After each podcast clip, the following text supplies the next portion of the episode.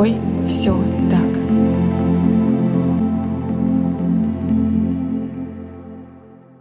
Всем привет! Меня зовут Евгения Романова, я практикующий психолог и автор подкаста «С тобой все так», который посвящен психологическим травмам и их влиянию на жизнь человека. С тобой все так. Задумывались ли вы когда-нибудь о памяти? О том, как она работает, почему какие-то воспоминания мы помним достаточно хорошо, какие-то вообще не помним. А главное, нужно ли вспоминать то, что мы не помним. Об этом в сегодняшнем выпуске подкаста. Попробуйте ответить себе на вопрос. Бывали ли у вас моменты, когда вы как будто бы помнили ситуации, которые на самом деле с вами не происходили? Например, когда родственники рассказывали какую-то такую историю, еще так достаточно эмоционально, и через энное количество повторений вы как будто бы уже прожили вместе с этими родственниками эту историю, и она по ощущениям уже стала частью ваших воспоминаний. Или давайте другой пример. Когда ссорятся два человека, то спросив каждого о том, что было конкретно в этой ссоре, что конкретно говорил каждый из оппонентов, то показания будут различаться. И все это происходит не потому, что кто-то врет или специально искривляет или специально как-то уходит от правды, а потому что так каждый из оппонентов запомнил. И это все составляет иллюзию нашей памяти. Поэтому, отвечая на вопрос, можем ли мы наблюдать наши воспоминания, не изменяя их в процессе самого вспоминания, то мой ответ будет нет. Это невозможно. Наше нынешнее настроение, эмоции и соматические ощущения, то есть ощущения нашего тела, глубоко влияют на то, что именно мы вспоминаем. И вспоминаемые образы и мысли, появляющиеся в поле нашего сознания, вызываются и отбираются, конечно же, бессознательно в соответствии с нашим текущим эмоциональным состоянием. Поэтому в зависимости от того, в каком сейчас мы настроении, что с нами происходит, нам будут приходить разные воспоминания. И то же самое, возможно, вы замечали, что бывает момент в ссорах с партнером, вспоминаются все предыдущие обиды, все, что человек сделал когда-либо, потому что так работает наша память. Поэтому, грубо говоря, память нам нужна, чтобы обеспечить наше будущее. Она выбирает из прошлого опыт и наиболее эффективные варианты разрешения ситуаций различных и повторяет их. Вроде бы механизм достаточно логичен. Я что-то уже делала, у меня это получилось так, я повторю, и все будет также хорошо. Но с травматической памятью так не работает. Потому что то, что сработало тогда, не обязательно сработает сейчас. И в отличие от, так скажем, обычных воспоминаний, неважно, хороших или плохих, которые изменчивы и динамически меняющиеся с течением времени, травматические воспоминания фиксированы и статичны. Это как будто бы отпечатки прошлых переживаний, глубокие впечатления, вырезанные в мозгу, теле и психике. Такие татуировки, которые невозможно никак стереть. Такая жесткая фиксированность как раз и мешает нам формировать новые стратегии и извлекать новые смыслы. Нет никакого свежего, постоянно меняющегося здесь и сейчас. Никакого реального потока жизни в настоящем. И есть ощущение, что прошлое живет в настоящем. Или если по-другому сформулировать, настоящего нет, есть только прошлое правильнее было бы сказать, что прошлое живет как множество разнообразных страхов, фобий, физических симптомов, болезней и так далее. Отличие еще травматичных воспоминаний в том, что они, как правило, представляют собой фрагментированные осколки таких зачаточных и сложных для переработки ощущений, эмоций, образов, запахов, вкусов. И человек не всегда может понимать или припоминать, откуда этот образ у него возник. Например, если человек попал в ДТП, и для него это послужило таким травматичным очень переживанием, то попав на заправку, где резко запахло бензином, он может почувствовать себя так же, как чувствовал тогда при аварии. У него может сбиться сердцебиение, может появиться отдышка, сильная тревожность и так далее. Вот такие беспорядочные фрагменты не поддаются повествовательному описанию. То есть если спросить у человека, что сейчас с ним произошло, почему так случилось, есть он не сможет объяснить. Это будут полуфразы, больше эмоциональной составляющей, но точно не логичная, связанная, причинно-следственная какая-то такая речь чем больше мы пытаемся избавиться от таких воспоминаний, тем больше они начинают преследовать, терзать и высасывать из нас всю нашу силу, серьезно ограничивая способность жить настоящим. Травматические воспоминания также могут принимать форму бессознательного поведения. Например, это могут быть неоднократные какие-то несчастные случаи или случайное попадание в опасные ситуации. Яркими такими примерами могут служить такие, как жертва сексуализированного домашнего насилия может потом стремиться встречаться с жестокими мужчинами, которые будут повторять те же сценарии, которые были, например, в детстве. Или когда человек, вернувшийся с боевых действий, может неосознанно начать увлекаться какими-то суперэкстремальными видами спорта или может пристраститься к острым ощущениям и чувству опасности. Просто потому что это понятно, это как будто бы логично, и мы тем самым пытаемся решить вопрос, который был не решен тогда. И в итоге травмированные люди будут тормозить свою жизнь до тех пор, пока каким-то образом не обработают вот такие вторжения, не примут их и не сформируют наконец, связанное повествование о своем опыте, которые смогут положить конец этим воспоминаниям. И все же среди психологов до сих пор есть очень много споров, сейчас, конечно, меньше, но раньше точно было намного больше споров, нужно ли вспоминать прошлый опыт полностью. Если я не помню свое детство, нужно ли его вспоминать? А вдруг там было что-то страшное, и моя память меня так оберегает, а я тут пытаюсь это вспомнить. На этот счет проводилось очень много различных исследований, в частности, исследования по внедрению ложных воспоминаний в память, тогда это были в память студентов, для того, чтобы посмотреть, а как это вообще возможно, если такая внушаемость, от чего она зависит, и, в принципе, насколько экологично, насколько безопасно для пациентов будет именно такое достаточно четкое вспоминание прошлого опыта. Ведь на самом деле действительно есть две составляющие. Память может отгораживаться, человек таким образом защищается, а может быть там ничего такого страшного нет, но структура памяти такова, что мы не очень хорошо помним, например, неяркие моменты из нашей биографии.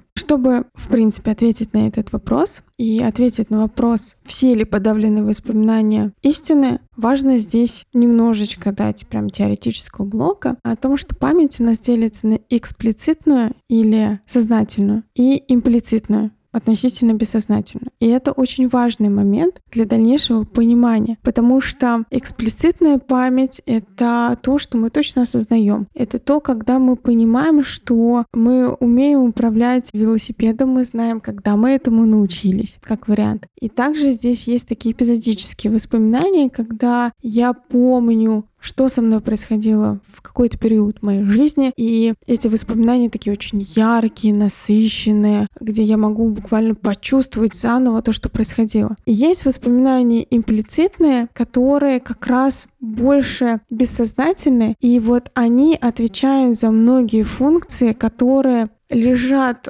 в корне травматической памяти. Воспоминания в имплицитной памяти, они в основном организованы вокруг эмоций, навыков или процедур, то есть того, что тело делает автоматически. Это как раз-таки там находится то, когда мы говорим о том, что если один раз научился ездить на велосипеде, никогда не забудешь. Это как раз имплицитная память. А вот дата и время, когда мы научились, это эксплицитная память. Как я уже сказала, в имплицитной памяти находятся определенные навыки, которые мы формируем бессознательно, которые нам помогают. Это навыки приблизиться или отдалиться. Это навыки э, или рефлексы выживания. И это все влечет за собой то, как мы реагируем в определенных ситуациях. То есть, если я знаю, если я научился, что посторонним людям доверять нельзя, у меня в моей имплицитной памяти зашит этот механизм, что я буду обходить других людей. Или, например, если мне это как-то объяснили очень хорошо, например, в детстве о том, что к агрессивным людям лучше не подходить, или собак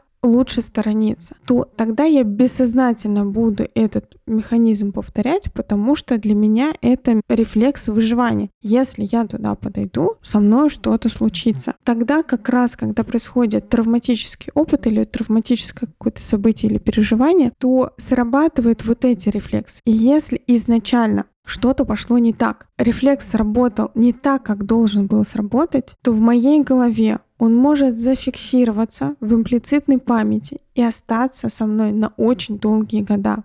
В итоге у людей, например, подвергшихся насилию или подвергавшихся постоянным насильственным действиям, не только сексуализированным или физическим, не формируется реакция «осмотрись» есть «бей, беги и замри», но нет реакции «осмотрись». То есть когда мы смотрим и оцениваем всю ситуацию, действительно ли она сейчас опасна для меня или нет. И здесь всегда формируется этот механизм на примере собак. Если у меня есть в голове, что если я вижу собаку, она меня обязательно укусит, я заболею и со мной что-то случится, то я должен эту собаку обходить стороной. У меня включается реакция «беги». И в этот момент у меня не происходит вот этого процесса «остановись», посмотри вообще, что это за собака, какого она размера, где она находится. Может быть, она находится в полутора километрах от меня, а я просто ее увидел. Или я услышала лай, а собаки рядом нет, но у меня уже включилась эта реакция. И поэтому здесь очень важно даже на телесном уровне вот эти все моменты прорабатывать. У людей, у которых произошли изменения, исходя из травматических переживаний, в частности, очень важно восстанавливать вот эти связи в имплицитной памяти. И второй вопрос, который я тоже озвучила сегодня, это все ли подавленные воспоминания истины? Или наш мозг просто с нами так играет?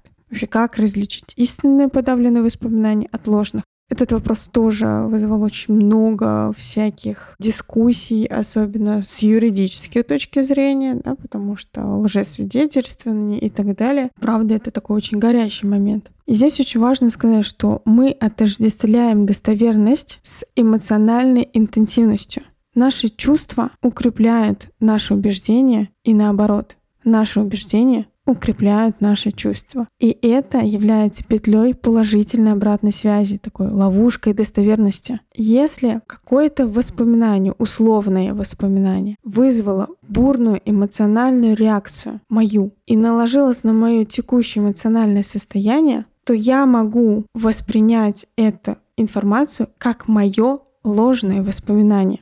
Более того, эта ловушка крепнет за счет тенденции нашего мозга предлагать образы, которые, по его мнению, объясняют эту ситуацию. Если я знаю, что со мной что-то случилось, я это помню, но я помню это очень размыто, то я все равно буду стремиться к пониманию и к логическому объяснению, что со мной случилось. И тогда другое объяснение, я когда-то услышала, может восприняться мне как абсолютно истинное и связать эти два факта. Если больше на примерах говорить о том, что у нас действительно очень много фактов насилия, но бывает такой момент, что кто-то кого-то ударил по руке, человек не знает, как к этому отнестись, то есть он не понимает, что это, не понимает вообще, к какой категории отнестись. Но он слышал, что это является актом насилия, например, или что сейчас очень много физического насилия. Он может связать эти два действия и сказать, что к нему применялось физическое насилие. И тогда, когда он будет рассказывать этот случай, он будет говорить не то, что там меня ударили по руке или меня хлопнули по руке, а ко мне применили физическое насилие. Меня ударили. Такое усиление может быть. Это как один из вариантов. Это не означает, что насилие нет. Это означает, что наша память, она такая очень гибкая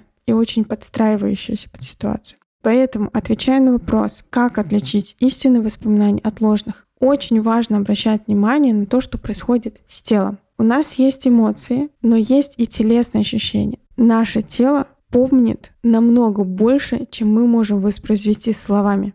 Наши реакции телесные первичны, чем то, что мы осознаем. Поэтому Например, в терапии обязательно идет обращение внимания не только на то, что человек говорит, как человек говорит, какие эмоции он при этом испытывает, но и что отражает его тело. Потому что вот в этом моменте ложные воспоминания не будут подкреплены телесными ощущениями. Оно никак не будет отражаться в теле. Я могу сказать, что меня хлопнули по руке, например, и это будет для меня физическое насилие. И это было что-то шоком, оцепенением во мне. Но мое тело в этот момент никак не отреагирует на это потому что для меня будет несогласованность внутренняя. Да, и здесь очень важно это различать. Это не означает, что все, что мы не испытываем, это все неправда. Да? Это больше про то, что истинные воспоминания, они всегда отражаются в теле. То есть если я это помнить не буду, мое тело реагировать тоже не будет. Поэтому, когда я приводила пример в начале выпуска, это был пример о том, что человек, который попал в ДТП, при запахе бензина начал задыхаться. Это телесное ощущение, потому что тело его вспомнило те ощущения, которые были тогда. Я рассказываю про память для того, чтобы, во-первых, ответить на частые вопросы, нужно ли вспоминать и вообще, как работает память, а во-вторых, для того, чтобы